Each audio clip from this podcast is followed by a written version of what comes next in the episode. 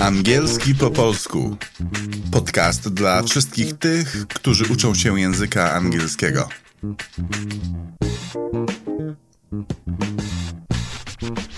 Witam wszystkich, nazywam się Błażej Kozioł i będę prowadził podcast pod tytułem Angielski po polsku. Postanowiłem mu dać taką właśnie nazwę, bo chciałbym tłumaczyć strukturę języka angielskiego, jego czasy i wszystko, co z tym związane właśnie w języku polskim. Wiem, że są dostępne różne podcasty uczące języka angielskiego, ale najczęściej są one po angielsku, więc nikt tam nie tłumaczy, dlaczego aktorzy odgrywający jakąś scenkę albo uczestniczący w dialogu używają tego czasu albo mówią w ten sposób i skąd się to bierze.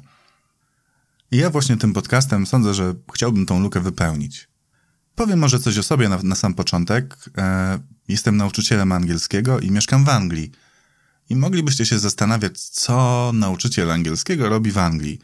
Ale wiecie pewnie, że jest tu bardzo dużo Polaków, którzy język angielski powinni i muszą właściwie znać. Muszą dlatego, żeby dostać lepszą pracę albo jakąkolwiek pracę, no i żeby funkcjonować w tym kraju e, na odpowiednim poziomie. E, i nie musieć pytać i płacić wszystkim e, dookoła za to, żeby załatwili za nich jakąś sprawę. I uwierzcie mi, mają świetną motywację do tego, żeby się uczyć. Zanim przyjechałem do Anglii, pracowałem jako nauczyciel w Polsce. Pracowałem w gimnazjach, e, w liceach, w szkołach policjalnych, w różnych szkołach prywatnych, no i prowadziłem korepetycje w domu czyli robiłem wszystko to, co typowy nauczyciel angielskiego robi w Polsce. Ale moja kariera przebiegała trochę dwutorowo, bo od zawsze byłem również związany z światem informatyki, więc pracowałem trochę jako nauczyciel, potem trochę jako informatyk, potem próbowałem to jakoś łączyć i różnie to było, ale mm, do dzisiaj jestem związany i z informatyką, i z nauką języka angielskiego ale jak ktoś mnie zapyta, co robię, to nie odpowiadam, że jestem informatykiem, tylko mówię, że jestem nauczycielem, więc jakby to jest bliższe mojemu sercu. Ten podcast e, będzie miał, mam nadzieję, bardzo dużo odcinków. E, I w każdym z tych odcinków będę starał się Wam przybliżyć jakąś strukturę gramatyczną, załóżmy jakiś czas. I będę to robił w ten sposób, żeby zaczynać od najprostszych rzeczy, tak żeby osoby, które dopiero zaczynają się uczyć albo są E, na bardzo słabym jeszcze poziomie znajomości języka mogły z tego skorzystać, ale potem będę przechodził do rzeczy nieco trudniejszych, więc ci, którzy już znają troszkę angielski, porozumiewają się nimi, mówią, też mogli z tego skorzystać i mogli sobie powtórzyć niektóre rzeczy, powtórzyć sobie konteksty albo nawet nauczyć się czegoś nowego. I w ten sposób mam nadzieję, że ten podcast dotrze e, i będzie pożytkiem dla dosyć dużej grupy osób, które angielskiego się chcą uczyć. Mam taki plan, żeby każdy odcinek wychodził co dwa tygodnie i e, był dosyć długi i były również e, różne notatki pod nim, więc będę się do tego przygotowywał dosyć pilnie i mam nadzieję, że e, wystarczy mi motywacji na to, żeby tych odcinków, tak jak mówię, było, było dosyć sporo.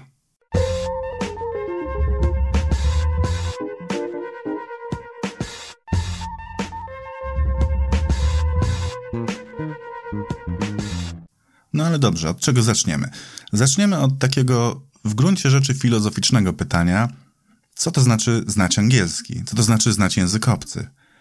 I, I tak naprawdę odpowiedź na to pytanie nie jest taka prosta, bo na przykład znam e, dosyć sporo osób, moich kolegów informatyków, którzy posługują się językiem angielskim pisanym.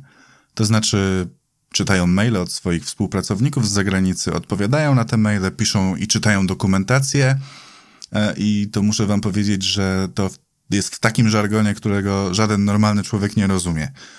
Ale na przykład, kiedy muszą porozmawiać z nimi, połączyć się przez Skype albo ma dojść do jakiejś, e, do jakiegoś spotkania, jest już troszkę gorzej, bo ten język pisany i umiejętność e, pisania i czytania nie jest tym samym, co umiejętność mówienia. Tak samo widzę bardzo dużo osób, które, mówię, które mówią, że ja dużo rozumiem, ale mało mówię, nie mogę się nie mogę się po prostu przemóc do tego, żeby, żeby powiedzieć.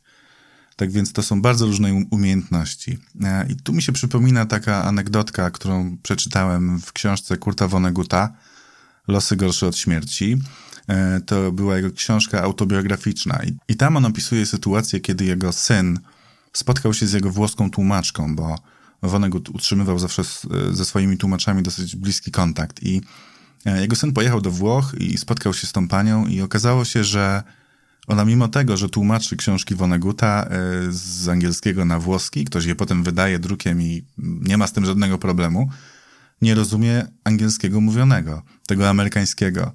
E, I skończyło się na tym, że oni siedzieli naprzeciwko siebie przy stoliku i pisali do siebie karteczki. E, no i pytanie jest takie, czy ona znała angielski, czy nie. No, pewnie tak, ale też nie, więc tak jak mówię, to jest pytanie bardzo dobre.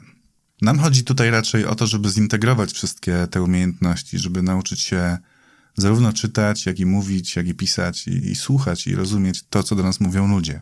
I problemem często jest to, że na przykład jesteśmy na kursie językowym, który trwa powiedzmy 40 minut i jest tam siedem osób i między nimi jest jakiś e, taki nastolatek, który ma ADHD i na wszystkie pytania on chce odpowiadać i mówi bardzo dużo, mówi więcej niż e, się od niego spodziewają, bo, bo się czuje swobodnie. A my tam siedzimy, piszemy coś e, w zeszyciku albo w książce, wypełniamy ćwiczenia, jest nowa lekcja i nawet gdyby lektor był bardzo dobry i podzielił czas pomiędzy te osoby równo, to i tak wyjdzie nam z tych 45 minut może, nie wiem, 90 sekund albo troszkę więcej, w których, w których, w których my możemy coś powiedzieć. I tak naprawdę nie jest to do końca takie mówienie, bo przeczytamy to, co napisaliśmy w książce, w ćwiczeniu, wypełnie, wypełniwszy, e, wypełniwszy jakieś, jakieś zdanie z luką.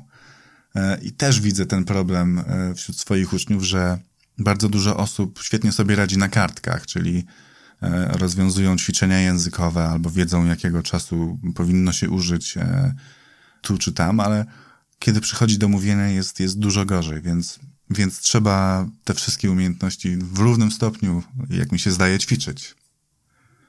To przypomina trochę sytuację, e, gdy ktoś uczy się grać na trąbce, ale zaczyna od nut, więc nauczy się najpierw słuchać, czytać nut, pisać te nuty, może nawet dojść do takiej wprawy, że będzie słyszał melodię w głowie, ale e, kiedy weźmie instrument, to dźwięki, które się z niego wydobywają, nie są do końca tym, co my byśmy chcieli usłyszeć.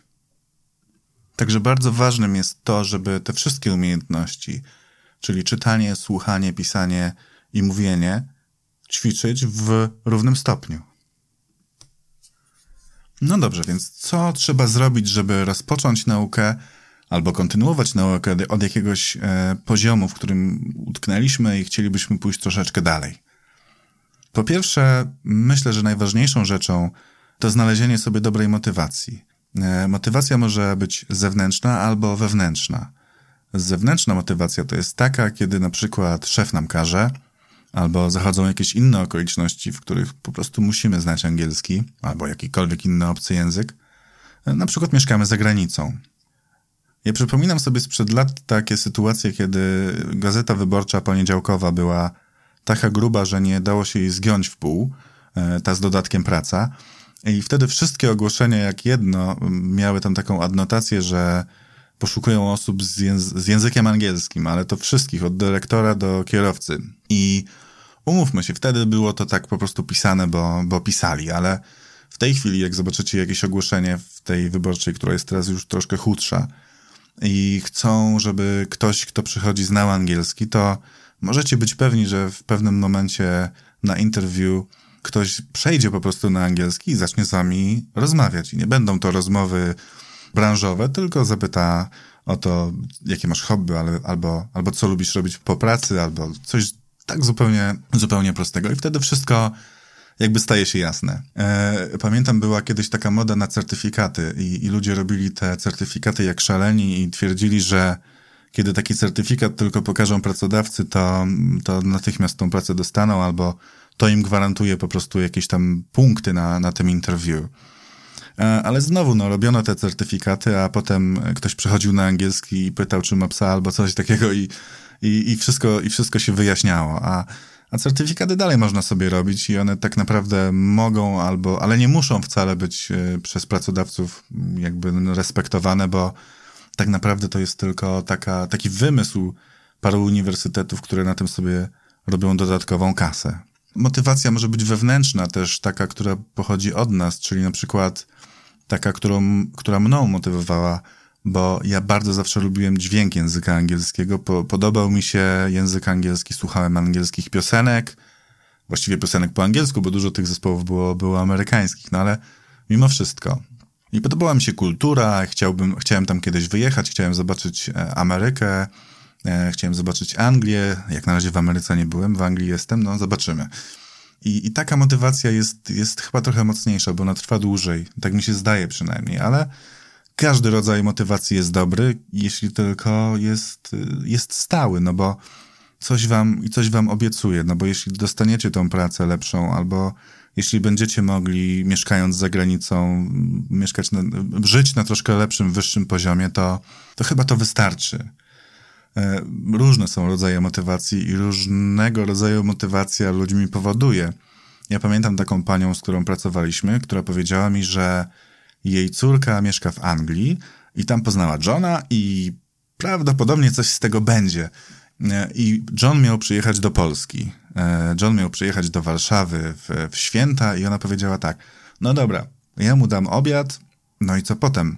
Będziemy rozmawiać prawdopodobnie tylko w języku migowym, albo córka musiała będzie wszystko tłumaczyć, a ja tak nie chcę. Chciałabym też z nim rozmawiać, chciałabym nawiązywać z nim normalny kontakt. No i świetnie to jej szło, bo miała motywację taką, która naprawdę ją do tego pchała. Albo na przykład y, pani, której mąż dostał świetną pracę za granicą i ona tak właściwie nie musi tam wcale pracować, ale, ale jest tam i siedzi w domu i chciałaby wyjść do ludzi i mówi nawet na poczcie bym chciała sobie popracować po to tylko, żeby, żeby być między ludźmi. No ale jest ta bariera językowa i co zrobić? No trzeba się powoli uczyć. A pamiętam jeszcze taką panią, która powiedziała, że Panie Błażeju, mój mąż mówi po angielsku przez sen, a ja bym bardzo chciała wiedzieć, co on mówi. Bardzo. I też pracowaliśmy i, i też mieliśmy dobre efekty e, tej nauki. Nie wiem, czy to była prawda z tą motywacją, ale mimo wszystko, mimo wszystko pani się uczyła. Nie chcę też wchodzić tutaj w szczegóły tego, jak ważną umiejętnością w tej chwili w tym świecie jest znajomość angielskiego, bo każdy to chyba wie i nie muszę tego tłumaczyć. I tak naprawdę znajomość tylko angielskiego dzisiaj jest, e, jest już właściwie niewystarczająca, bo przydałoby się znać jeszcze jakiś inny język. E, ja pamiętam, to było całkiem niedawno, jak e, w Niemczech trudno mi było się porozumieć z panią na, na stacji benzynowej. To była taka sytuacja, że ja zapłaciłem za, za paliwo i, i chciałem wyjść, ona coś tam za mną krzyczała, ja mówię ja, ja i wychodziłem powolutku, a w końcu okazało się, że chciała, żebym podpisał paragon e, za, za benzynę. I ja tego po prostu nie rozumiałem. Było mi wstyd, szczerze mówiąc. Więc e, albo we Francji, kiedy, kiedy w restauracji myślałem, że zamawiam warzywa w, w jakimś sosie, a dostałem zupę. Co właściwie rozśmieszyło mnie, ale też było to nie do końca to, co ja chciałem. I tak a propos, na facebookowej grupie, która się nazywa W ruchu słucham podcastów, widziałem, że pani Asia nosi się z zamiarem nagrania podcastu o nauce niemieckiego, więc Pani Asiu, czekam na niego i mam nadzieję, że wkrótce wyjdzie.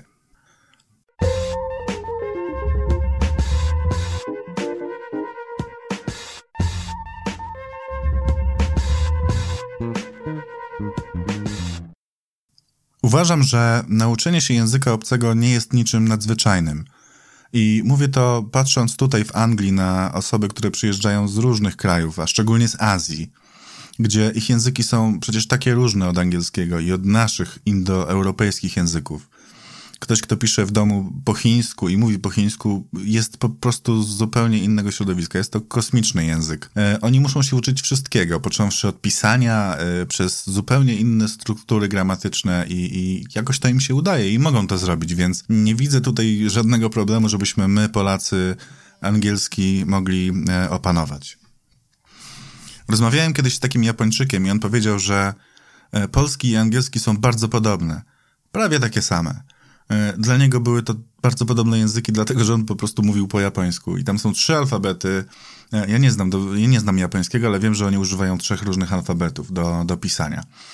No i język jest zupełnie inny, zupełnie inaczej się układa zdania i, i ta struktura jest tak odmienna. E, no i mimo wszystko ci ludzie też mogą nauczyć się mm, któregoś z naszych języków. I prawdą jest to, że mm, język polski i język angielski mają więcej podobieństw e, niż polski i chiński. Tam jest więcej różnic niż podobieństw, więc e, tak jak mówię, nie jest to niczym nadzwyczajnym. Trzeba wiedzieć tylko, czego się uczyć. Najpierw, czego uczyć się później, a co można sobie na początek odpuścić. I ja w tym podcaście właśnie chciałbym o tym mówić. Chciałbym wam mówić, czego możecie uczyć się sami, żeby nie zrobić sobie krzywdy, a co na przykład y, z materiałów, a co z podcastu, a co rozmawiając na przykład z nauczycielem. E, I chciałbym, żeby ten podcast był właśnie pełen takich e, wskazówek technicznych i, i praktycznych po to, żeby ta nauka języka obcego, tutaj angielskiego, była, była szybka i efektywna, bo da się tego nauczyć. E, da się to zrobić i jeśli ktoś się zaweźmie, to w 6 miesięcy jest w stanie e, od zera do komunikatywnego języka przejść tą, przejść tą drogę i nie jest to, jeszcze raz to powtórzę, wiem, że jestem nudny i się, i się powtarzam, ale nie jest to nic nadzwyczajnego. Jest to po prostu coś, co ludzie robią. Wy też to możecie zrobić. Na przykład mogę wam od razu powiedzieć, że możecie uczyć się sami słownictwa, bo nie zrobicie sobie tym krzywdy e, i mam tutaj na myśli, nie, nie wkujecie sobie w głowę jakichś złych struktur, bo słownictwo to słownictwo, ono, ono jest i, i jest używane po prostu do tego, żeby, e, żeby, żeby układać jakieś zdania. Ale na przykład gramatykę zostawcie nauczycielowi, żeby wam wytłumaczył, bo jak nauczycie się gramatyki źle, no to będziecie potem mówić źle. I to też widzę, bo ludzie podłapują jakieś e, z ulicy e, struktury, a potem używają ich źle, a strasznie trudno jest potem się tego oduczyć. I nie, I nie wierzcie tym, którzy mówią, że gramatyka nie jest ważna, bo jest bardzo ważna, e, albo mówią, że gramatyka przyjdzie sama po jakimś czasie i, i nie będzie z tym problemu, bo ona się jakby sama tam, e, nie wiem, e, w jakiś sposób pojawi. Ale to nieprawda. Gramatyki się trzeba uczyć i tak naprawdę nauka gramatyki jest bardzo dużym ułatwieniem, bo tak naprawdę tych struktur gramatycznych używanych na co dzień jest powiedzmy kilkanaście. A jak znasz gramatykę, to mm, jesteś w stanie zrozumieć, czy ten człowiek, który mówi do ciebie, zadaje ci pytanie, czy mówi zdanie oznajmujące. I w języku angielskim to już po pierwszym słowie można, można się kapnąć, bo bo pierwsze słowo na przykład jest e, operatorem pytania, więc już wiemy, że ktoś zadaje nam pytanie, ale nie znając gramatyki i polegając tylko na przykład na, na intonacji, nie, nie, nie będziemy w stanie wiedzieć, że jest to pytanie. E, gramatyka, tak jak mówię, jest bardzo dużym ułatwieniem. I tutaj mi się przypomina e, takie porównanie. Ja nie wiem, czy ja sam wymyśliłem to porównanie, czy usłyszałem gdzieś, ale używam go, e, mówiąc, mówiąc o gramatyce do swoich uczniów, e, że budowa, że nauka języka to jest jak budowa domu, a gramatyka jest rusztowaniem. I jeżeli mamy to rusztowanie proste, to E, potem wkładamy tylko cegły, a te cegły to, to słownictwo, więc jeśli, e, jeśli jest ten, jeśli jest to rusztowanie prawidłowo ustawione, to te cegiełki możemy tam wkładać, a cegiełki to słówka, uczymy się ich i je właśnie podłapujemy. Ale jeśli nie ma gramatyki, nie ma tego, e, nie ma tej struktury, to wrzucając cegły z poziomu ziemi, no ten dom nie będzie zbyt prosty i będzie go bardzo potem trudno wyprostować. Ludzie mówią, a zobacz takie dzieci na przykład, one się nie uczą gramatyki, one się niczego nie uczą, one po prostu stryk i zaczynają mówić. Ale to też jest nieprawda i ten argument y, nie jest zbyt mocny, bo dzieci się nie uczą języków, tylko one je przyswajają, a to jest zupełnie inny proces. Więc tak do jakiegoś piątego, szóstego roku życia dzieci przyswajają język, e, a potem zachodzą pewne zmiany w, zachodzą pewne zmiany w mózgu związane z rozwojem człowieka i potem tego języka się już musimy uczyć. Więc jeśli, drogi słuchaczu, jesteś jeszcze w wieku od 0 do 6 lat, to hurra, nie musisz się uczyć gramatyki. I, i to na przykład widać świetnie w dzieciach dwujęzycznych i to, to jest wspaniałe. Ja widziałem takie dzieci, gdzie e, mama jest Polką, a ojciec jest na przykład Anglikiem i, takie ma, i, ten, i, to, i to małe dziecko, ono nie wie, że mówi w dwóch językach, ale mówi po prostu inaczej do tatusia, a inaczej do mamusi, inaczej w przedszkolu, a inaczej w domu. I dopiero później, jak, jak ta świadomość, y, świadomość się pojawia, to dopiero jeden język dominuje i tak dalej. Trzeba się potem tego drugiego, drugiego języka uczyć, douczać na przykład. Okej, okay, to w zasadzie wszystko na dziś, na ten pierwszy raz. I przepraszam za wszystkie niedoskonałości dykcyjne i techniczne, e, ale mam nadzieję, że będzie dużo lepiej w przyszłości i, i będę się starał, żeby ten podcast był też porządny pod tym względem. Możecie do mnie pisać na adres podcastmałpa.angielskipopolsku.uk i do usłyszenia następnym razem. Dziękuję.